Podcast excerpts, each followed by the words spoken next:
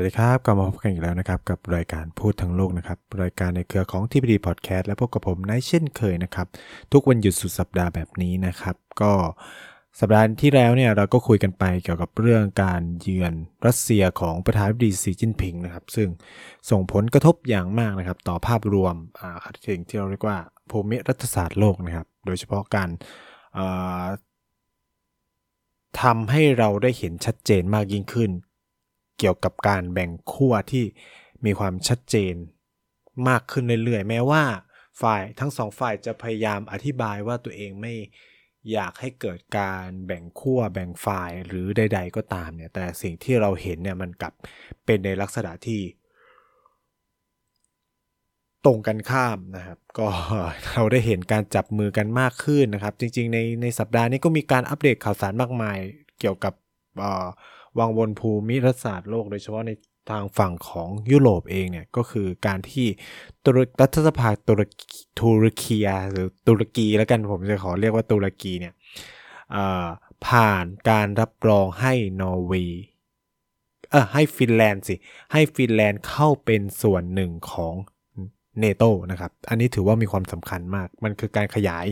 ตัวของเนโตซึ่งเป็นกรอบความร่วมมือทางการทหารขอย้ำว่าเป็นกรอบความร่วมมือทางการทหารนะครับ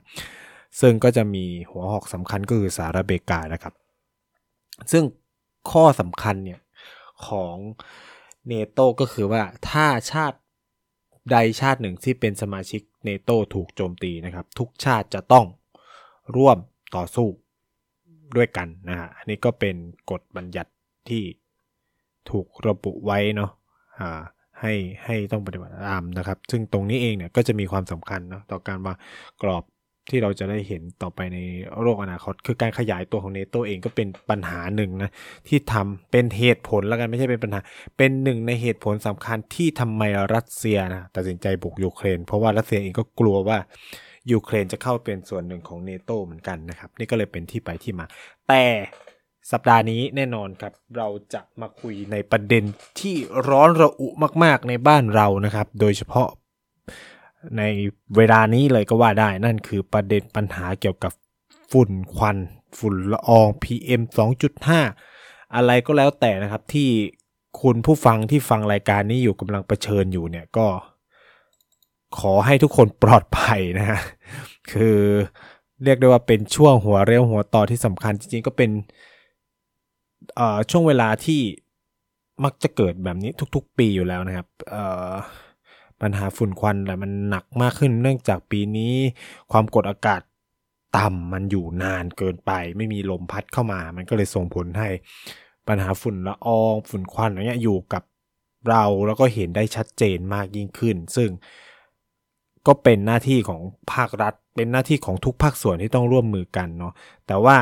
ประเด็นที่น่าสนใจหนึ่งที่มันมีการพูดคุยกัน แล้วก็ผมคิดว่าถูกจุดประเด็นโดยคุณพิธานะครับ ซึ่งเป็นหัวหน้าพรรคก้าวไก่ก็คือเรื่องการเผา วัชพืชที่เกิดจากการทำการเกษตร โดยเฉพาะพืชอย่างข้าวโพดเลี้ยงสัตว์ในบริเวณพื้นที่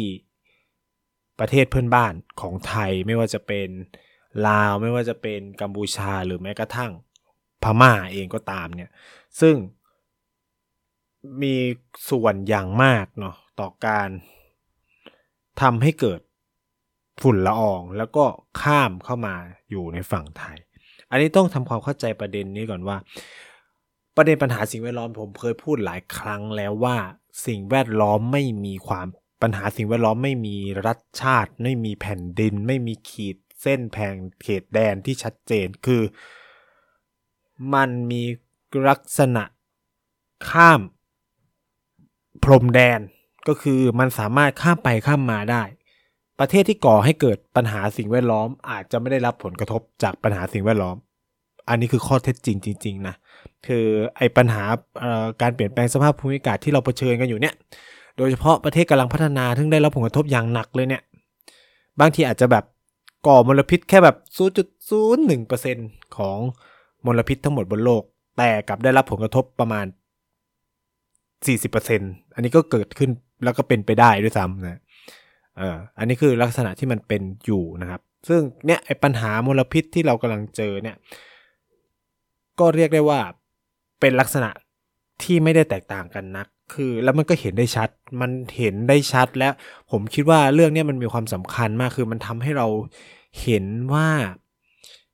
ปัญหาสิ่งแวดล้อมเนี่ยเฮ้ยมันไม่มีพรมแดนนะ มันใกล้ตัวมันก้าวข้ามผ่านความเป็นรัฐอธิปไตย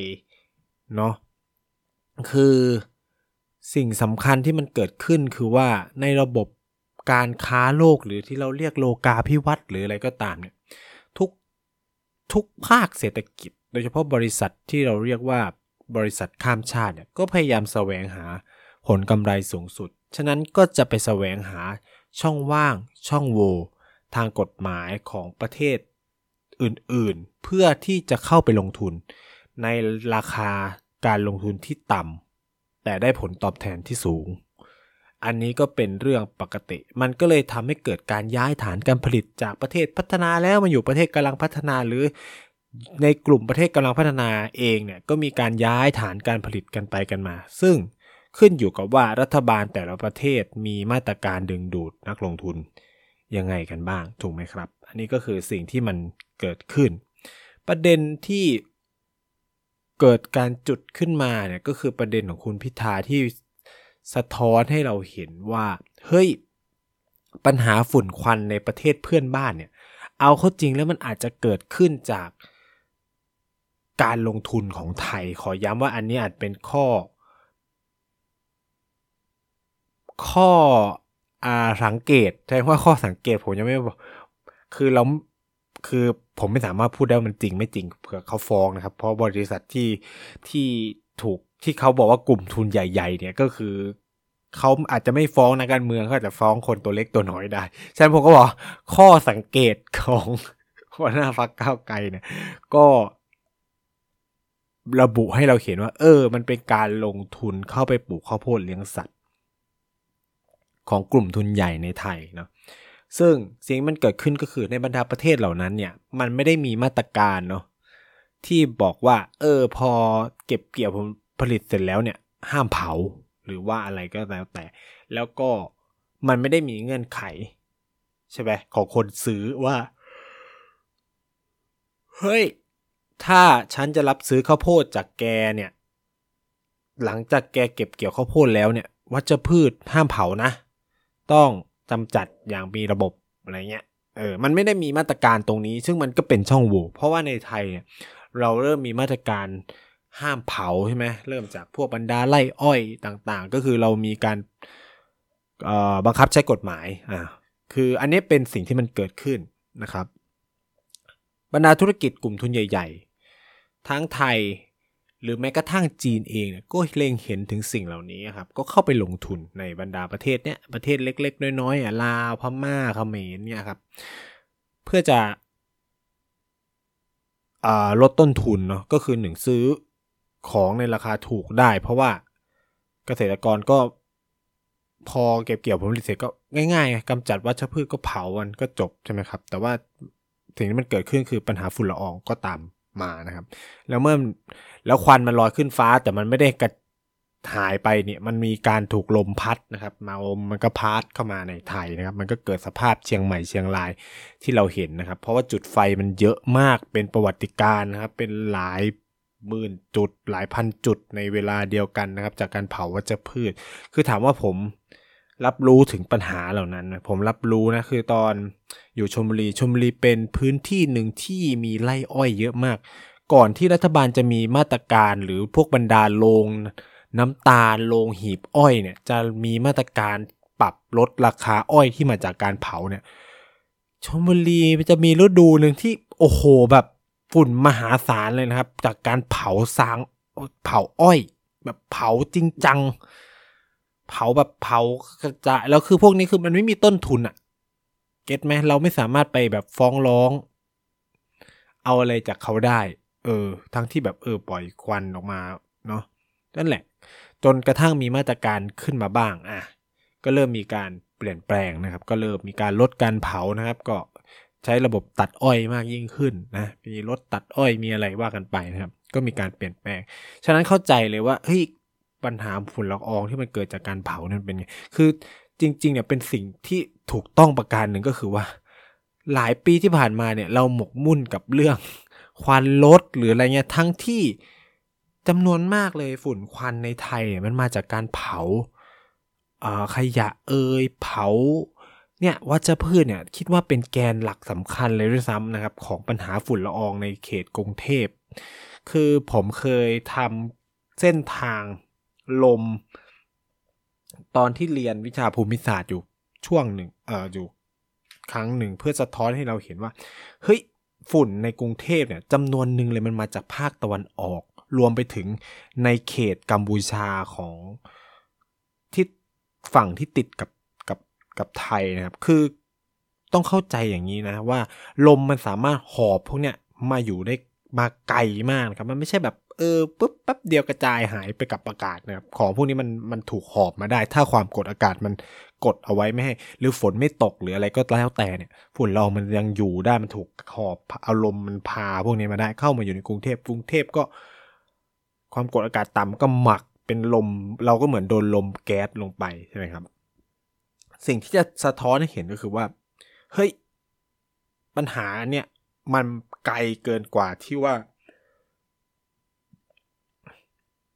จะไปบอกให้รัฐบาลจัดการฝ่ายเดียวเนี่ย พูดเลยว่า ก็ทำทุกมาตรการแล้วแหละ แต่มันถามว่าได้ประโยชน์ไหมคำตอบคือยากมาก ๆ นะครับ ยากมาก เพราะหนึ่งคือมันมีความเป็นปัญหา สิ่งแวดล้อมข้ามพรมแดน อย่างที่บอกไปคือหนึ่งคือ รัฐไทยเนี่ยไม่มีอำนาจไปสั่งรัฐบาลพม่าหรือรัฐบาลลาวว่า ห้ามเผา อันนี้เป็น กรอบสั้นๆเลย แต่สิ่งที่รัฐทำได้อะเอาเคสของก้าวไก่ที่เสนอก็คือหนึ่งคือเราสามารถตั้งกำแพงได้ เช่น ถ้าสินค้านำเข้ามีลักษณะการเผา ก็จะถูกปรับเพิ่มภาษีหรืออะไรก็ว่าไป ซึ่งอันนี้เป็นปัญหาของรัฐไทยอีกนะครับว่า การนำเข้าข้าวโพดเลี้ยงสัตว์เนี่ย เรางดเว้น นำเข้าภาษี เป็นประกาศกระทรวงพาณิชย์ อ่า กระทรวงพาณิชย์พักอะไรก็ไปหากันเอาเองนะครับ นั่นแหละก็คือหนึ่งในต้นตอของปัญหาสำคัญเลยนะครับ ในขณะที่คือมันทำมันปัญหามันคืออะไรปัญหาสองเด้งหนึ่งคือ มันทำให้ทุนใหญ่ไปลงทุนในต่างประเทศสิเพราะว่ามาตรการในประเทศมันวุ่นวายเยอะแยะนี่ใช่ไหมคุณก็ไปลงทุนต่างประเทศแล้วก็นำเข้าข้าวโพดมาเพราะไม่มีภาษีอยู่แล้ว แค่เสียค่าโลจิสติก สิ่งที่เกิดขึ้นคือว่ามันทำให้ตลาดข้าวโพดในประเทศล้ม เพราะว่าแข่งขันไม่ได้นี่คุณคนเป็นเกษตรกรปลูกข้าวโพดในประเทศ แต่คุณเจอมาตรการฝุ่นมาตรการห้ามเผาต้นทุนการผลิตคุณเพิ่มข้าวโพด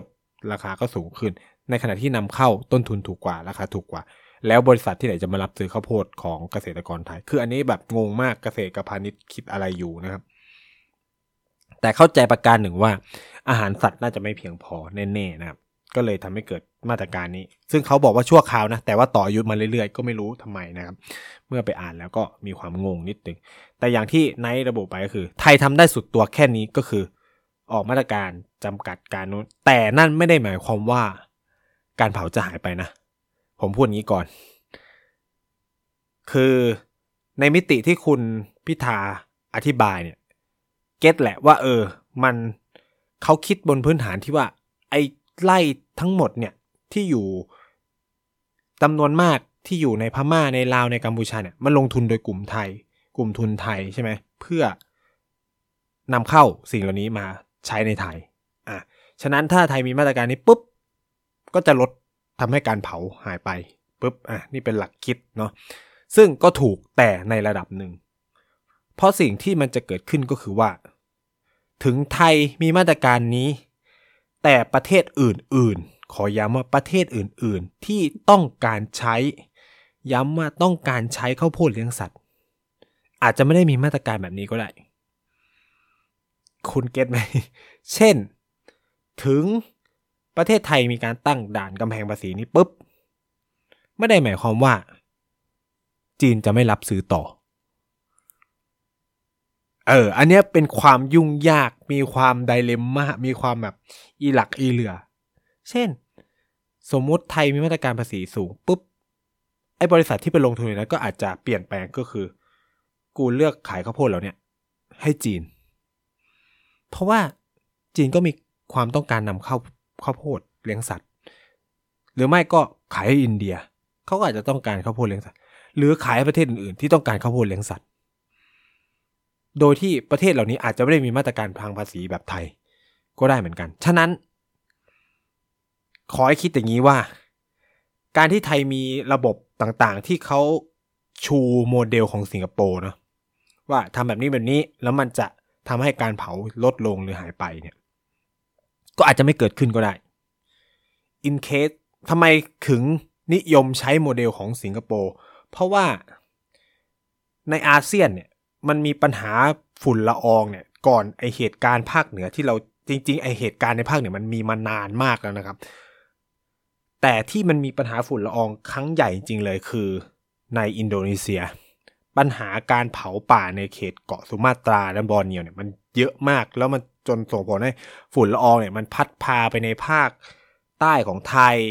มาเลเซียสิงคโปร์ทั้งหมด แล้วมันส่งผลให้แบบระบบเศรษฐกิจมันเสียหายโดยนับตั้งแต่ช่วงปี 2006 เป็นต้นมาแล้วเนี่ย คือมันมีมาเรื่อยๆ คือถ้าคุณมีเพื่อนเป็นคนมาเลเนี่ย มันจะมีเรื่องตลกประการหนึ่งก็คือว่า ฤดูกาลของมาเลเนี่ยเขาเวลาเขาคุยกันนะครับเขาก็จะบอกว่าฤดูของมาเลมีฤดูฝน ฤดูร้อน แล้วก็ฤดูหมอกควัน ก็คือมันสะท้อนให้เห็นว่า มันมีมาทุกปีอะหมอกควันพิษเนี่ย มันมีทุกปีจากอินโดนีเซียเนี่ย มันมีมาตลอดแล้วมันแก้ไม่ได้ คือผมไม่แน่ใจนะคนที่ยกตัวอย่างสิงคโปร์เนี่ย ผมไม่แน่ใจด้วยซ้ำว่า ทุกวันนี้ปัญหาหมอกควันในสิงคโปร์มันหายไปจริง ๆ หรือเปล่า มันก็อาจจะมีอยู่ก็ได้ แต่ว่ามันมันไม่ได้เป็นข่าวใหญ่ในระดับ เหมือนปีก่อนๆนนั้นที่มันใหญ่มากคือ โอเคแหละ มาตรการที่สิงคโปร์ทำมันกดดันจริง ๆ ให้กับ บรรดาหลาย ๆ บริษัทที่มาตั้งทุนในสิงคโปร์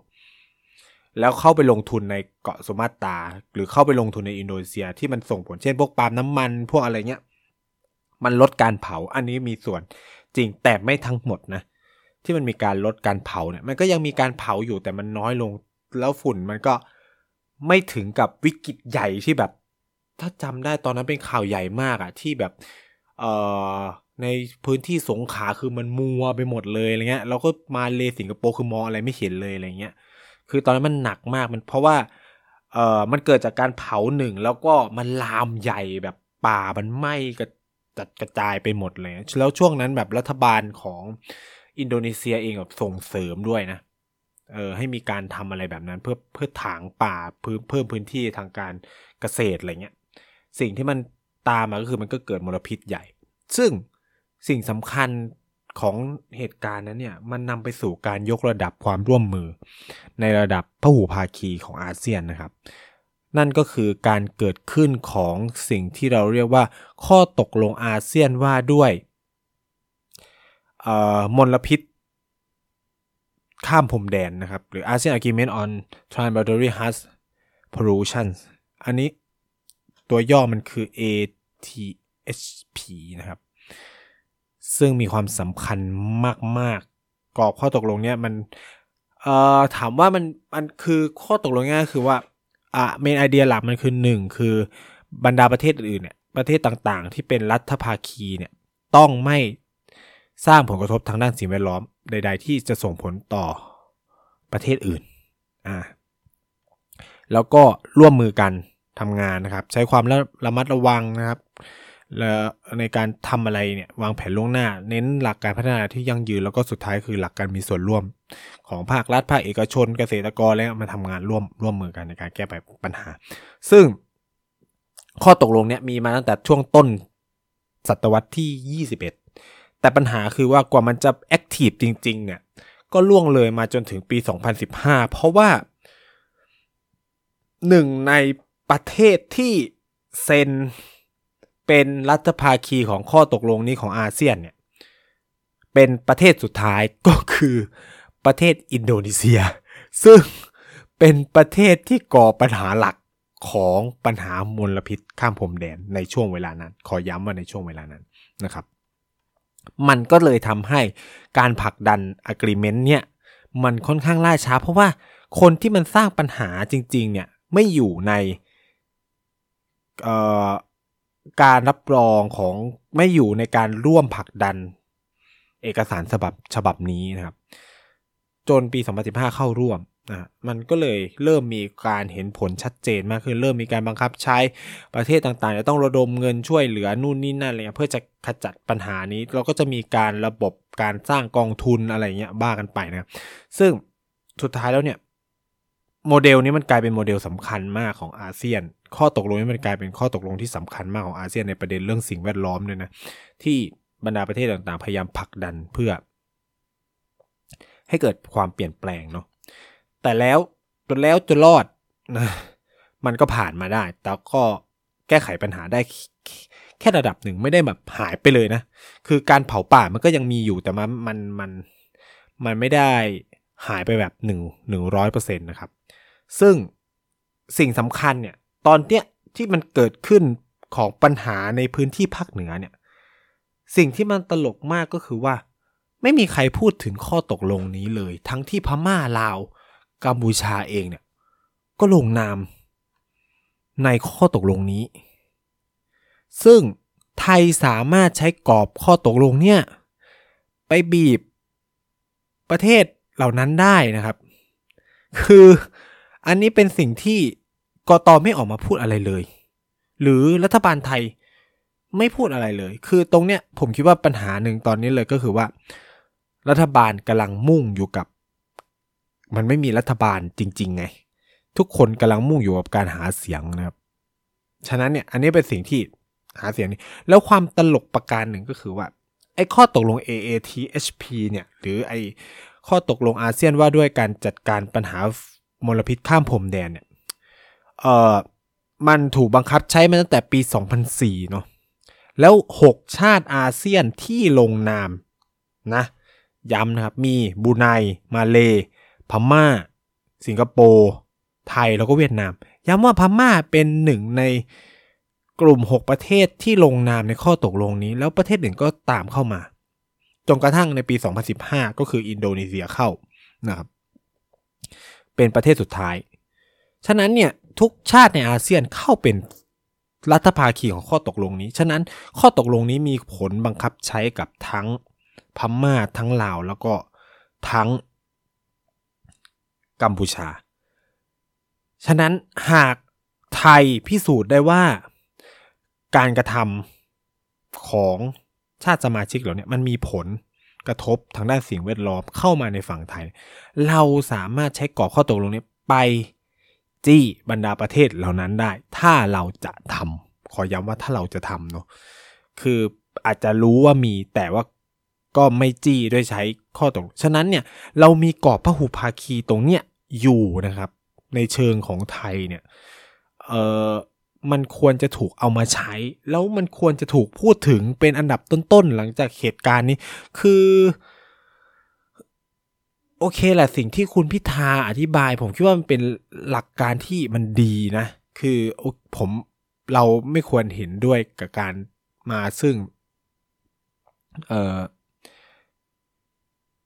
สินค้าราคาถูกที่มันสร้างผลกระทบต่อชีวิตเรา แต่ว่าให้คิดแบบนี้ คือถ้าชิดในเมืองมุมเศรษฐศาสตร์เนาะมันก็จะคิดอีกมุมหนึ่งเหมือนกัน ถามว่าถ้าราคาอาหารสัตว์แพงขึ้นอะไรจะตามมา ก็คือราคาอาหารเราก็จะสูงขึ้น ให้คิดภาพไอ้ช่วงที่หมูราคาพุ่งๆอะหนึ่งคือหมูมันตายเนาะ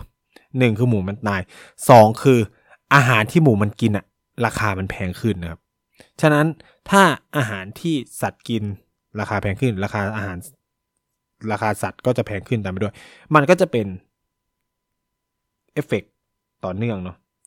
ฉะนั้นสิ่งที่คุณพิธาเสนอ มันจะมาพร้อมกับสิ่งหนึ่งก็คืออาหาร เนื้อสัตว์แพงขึ้นตามไปด้วยโดยอัตโนมัติ เพราะว่าต้นทุน การผลิตเนื้อสัตว์มันแพงขึ้น ฉะนั้นมันไม่ใช่ว่าไม่มีต้นทุนนะครับ คือเวลาเรามองนะการเมืองต้องมองว่าเขาต้องหาเสียงในมิติที่มันดูดีที่สุด แต่ว่าทุกนโยบายมีคนได้คนเสีย แน่ๆหนึ่งคือโอเคแหละคุณหาเสียงได้แน่นอนกับคนที่เออได้รับผลกระทบจากตัวมลพิษ แต่คำถามคือว่าเกษตรกรที่เลี้ยงสัตว์อะรับไหวไหม กับราคาข้าวโพดที่แพงขึ้น เอ่อคนแต่ว่ามันกว่าจะมาถึงก็คือมันก็เอฟเฟกมันก็ ใช้เวลา แต่ว่าผมคิดว่ามันมันเห็นผลทีเลยเพราะคุณผ่าน กรอบข้อตกอผ่านกฎหมายที่มันเกี่ยวขึ้นกับการตั้งกำแพงเกี่ยวกับมลพิษปุ๊บราคาอาหารขึ้นทันทีแน่นอน โดยที่ไม่รู้ด้วยไอ้ไอ้ข้าวโพดนั้นมันมาจากการเผาหรือเปล่า หรืออาจจะมากับการเผาด้วยซ้ำเนี่ย แต่มันมาอยู่ในไทยแล้ว แต่ว่ามันรอทำเป็นอาหารสัตว์อยู่ ก็ขึ้นเลยนะครับ เพราะว่า เพราะยังไงราคาอาหารสัตว์ต้องขึ้นอยู่แล้ว เพราะถ้าคุณใช้ระบบกระบวนการนี้อะไรเงี้ยมันก็จะทำให้ ข้าวโพดเลี้ยงสัตว์เข้ามาในไทยได้ลดลงอะลดลงหนึ่งอะอาหารสัตว์ไม่เพียงพอก็ต้องนำเข้าจากที่อื่นที่อาจจะราคาแพงขึ้นอะมันก็จะมีการอะอาจจะเนื้อสัตว์ขาดแคลนอะเหมือนที่เกิดขึ้นอะราคาเนื้อหมูก็พุ่งอะไรเงี้ยมันก็จะเป็นอันนี้คือยังไม่ถูกพูดถึงเนาะแต่มันอยู่ในระบบนิเวศเดียวกัน คือตอนเนี้ยสิ่งที่ทุกพักคุยเนี่ยมันคุยถึงแค่จัดการกับปัญหาหมอกควันด้วยการ ไม่ให้เผา ข้าวโพดต่อสั่งข้าวบาบลานะครับและก็จัดการกลุ่มทุนเรื่องการนำเข้าบลาบาใช่ไหมแต่สิ่งที่ตามมาก็คือว่า ราคาอาหารสัตว์แพงขึ้น ราคาอาหารแพงขึ้น ราคาการเลี้ยงสัตว์แพงขึ้น เนื้อสัตว์แพงขึ้น ราคาอาหารแพงขึ้น ค่าของชีพแพงขึ้น อะ อันนี้คือวงจร ที่มันต้องพูดให้ครบ แต่ว่าคงไม่มีพรรคการเมืองไหนจะพูดให้ครบ เพราะนี่มันคือการหาเสียงเลือกตั้งเนาะสำหรับผมเนี่ยคิดว่ากรอบ AATHP เนี่ย ASEAN Agreement on Tanbury h a r s Pollution เนี่ยใช้ได้ใช้ได้ทันที ถ้ามีมาตรการที่ดี แล้วก็โอเคแหละการควบคุมกลุ่มทุนก็มีผล แต่ขอย้ำอย่างนี้เนาะว่า การที่ไทยไม่รับซื้อข้าวโพดเลี้ยงสัตว์จากการเผาไม่ได้หมายความว่าประเทศอื่นจะไม่ซื้อตาม ขอย้ำแบบนี้แล้วกัน ขอย้ำแบบนี้ คือสิ่งที่ผมกังวลประการหนึ่งก็คือว่า ไทยเลิกซื้อไม่ได้หมายความว่าจีนจะเลิกซื้อ เพราะทุกวันนี้จีนก็นำเข้าอาหารสัตว์ และอาจจะรอก็ได้ว่า หมดสัญญาของไทยที่กูรอเสียบ แล้ววันนี้เราก็ได้เห็นจีนเข้าไปลงทุนในลาวใช่ไหมในกลุ่มเกษตรกรรมบาบลาเต็มไปหมดเลยเนี่ยก็อาจจะนำไปสู่การนำเข้าทดแทน แต่ว่าด้วยความที่จีนก็อยู่ใกล้พม่าลาวต่างๆ ก็อาจจะได้รับผลกระทบจากหมอกควันได้เหมือนกันเขาก็จะมีมาตรการที่คล้ายๆ กับไทยได้เหมือนกัน เพื่อป้องกันการนำเข้าอะไรพวกนี้ที่มันส่งผลกระทบต่อสุขภาวะของคนในประเทศเขา อันนี้ก็เกิดขึ้นได้นะครับ ไม่ใช่ว่า ผมจะตัดนี้ แต่มันยังมีประเทศอื่นๆอีกมากมาย ที่จะที่จะโอเคกับการรับซื้อข้าวโพดเลี้ยงสัตว์ที่มันมาจากการเผา เพราะมันต้นทุนราคาถูกคนซื้อของถูกไม่ได้ผิด แล้วก็มลพิษไม่ได้กระทบเขาเนาะมันกระทบไทย กระทบประเทศข้างเคียงกระทบนู่นนี่นั่นใช่ไหมสิ่งเหล่านี้คือมันเกิดขึ้น ฉะนั้นผมคิดว่าการใช้กรอบข้อตกลง การแก้ไขปัญหามลพิษคาบพรมแดงของอาเซียนเนี่ยและพูดเรื่องนี้อย่างจริงจังเนี่ยคิดว่ามีความสำคัญมาก แล้วก็มันจะช่วยให้บรรดาประเทศต่างๆ มาจัดการร่วมกันกับเรื่องเหล่านี้เนาะซึ่งในเคสของอินโดนีเซียก็ค่อนข้างประสบความสำเร็จ พอสมควรเนาะในการจัดการกับเรื่องนี้ แม้ว่าบางคนอาจจะมองว่า มันไม่ได้เป็นผลมาจากกรอบนี้ แต่ว่ากรอบนี้เป็นข้อริเริ่มสำคัญที่มันทำให้มันเกิดการคุยกันมากขึ้นของการเห็นปัญหามลพิษข้ามผมแดน เช่นมันมีการจัดตั้งหน่วยสำคัญในเรื่องที่จะเชื่อมโยงข้อมูลเกี่ยวกับแหล่งกำเนิดไฟอย่างเงี้ยไอไอจิสดา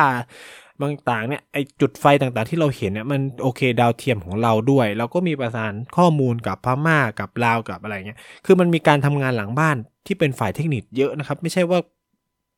ข้อมูลมันมาแบบตึ๊ดตึ๊ดตึ๊ดอะไรเงี้ยมันมีการทำงาน มีการตั้งกองทุนเนาะเพื่อจะจัดการคือเวลามันเกิดปัญหารุนแรงนะก็เอากองทุนนี้เข้าไป ช่วยสนับสนุน support มีการตั้งสำนักเลขา มีการนู่นนี่นะ คือกรอบข้อตกลงนี้คือมันมี capacity สูงมากที่จะทำได้นะ แล้วมันยกระดับได้ดีกว่านี้ คือผมคิดว่าไทยเองแล้วก็เป็นหนึ่งในแกนหลักสำคัญเนี่ย ก็สามารถจะใช้ ข้อตกลงเนี้ยขึ้นมายกขึ้นมาพูดขึ้นมาใช้ในการจัดการกับปัญหาที่กำลังเกิดขึ้นกับประเทศตัวเองได้ด้วยเนี่ย ซึ่งเราส่งเสียงไปยังประเทศเพื่อนบ้านได้นะครับ คือในเคสของปัญหาหมอกควันข้ามผมแดนนี้เนาะคือยังไงก็ขอเป็นกำลังใจนะให้กับทุกคนอย่าลืมนะครับ คือหน้ากากเนี่ยหน้ากากแพทย์ไม่พอนะครับ PM 2.5เนี่ยมันต้องเป็นไอ้หน้ากากที่มันแบบเป็นสีขาวๆที่มันอึดอัดหน่อยๆ อันนั้นก็คือการ PM 2.5 ได้นะครับ ที่เราใช้กันโควิดที่หมอใส่อันนั้นอะคือไอ้หน้ากากฟ้าเขียวเนี่ยมันกัน PM 2.5 ไม่ได้นะขอย้ำไว้ก่อนนะ เออฉะนั้นก็กลับไปใช้อ่าเขาเรียกว่าอะไรมันเป็นหน้ากากแบบ KN95 หรืออะไรเงี้ยเอออันนั้นจะพอกัน PM 2.5 ได้ด้วยนะครับ ก็คือกลับไปเป็นเหมือนยุคโควิด อีกครั้งหมดโควิดก็ยังมีหมอกควันนะครับฉะนั้นก็ใส่หน้ากากป้องกันตัวเองนะครับ เพราะว่ามันมีโอกาสเสี่ยงมากต่อการเป็นมะเร็งปอดนะครับยังไงก็ขอให้ทุกคนรอดพ้นนะครับ แล้วก็ภาวนาให้ฝนตกลงมานะครับ คือ ธรรมชาติเป็นสิ่งเดียวที่จะช่วยเราได้ คือต้องทำพิธีขอฝนนะครับ ทุกเวลานี้ก็คือขอฝนให้ฝนตกนะครับฝนตกปุ๊บนะก็ทุกอย่างมันก็จะคลี่คลายได้ดีขึ้นนะครับ หวังว่าให้ลมพัดนะมันก็จะช่วยได้เหมือนกัน เพื่อให้พัดโบกเอาบลพิษกระจายขึ้นไปนะครับลดให้หวังว่าไม่มีความกดอากาศเข้ามานะครับ อันนี้ก็จะแก้ปัญหาได้เบื้อง ต้นนะครับคือดูดิเราต้องรอพึ่งลมพึ่งฟ้าพึ่งฝนทั้งที่ปัญหามันเกิดจากน้ำมือมนุษย์เนี่ยเห็นไหมคือ สุดท้ายแล้วเนี่ยมนุษย์ก็ยากที่จะเอาชนะธรรมชาตินะครับ ก็อะวันนี้สัปดาห์นี้ก็ขอประมาณนี้แล้วกันนะครับแล้วสัปดาห์หน้าจะเป็นเรื่องอะไรฝากติดตามกันด้วยยังไง สัปดาห์นี้ก็ขอลาไปก่อนไว้พบกันใหม่สัปดาห์หน้า สวัสดีนะ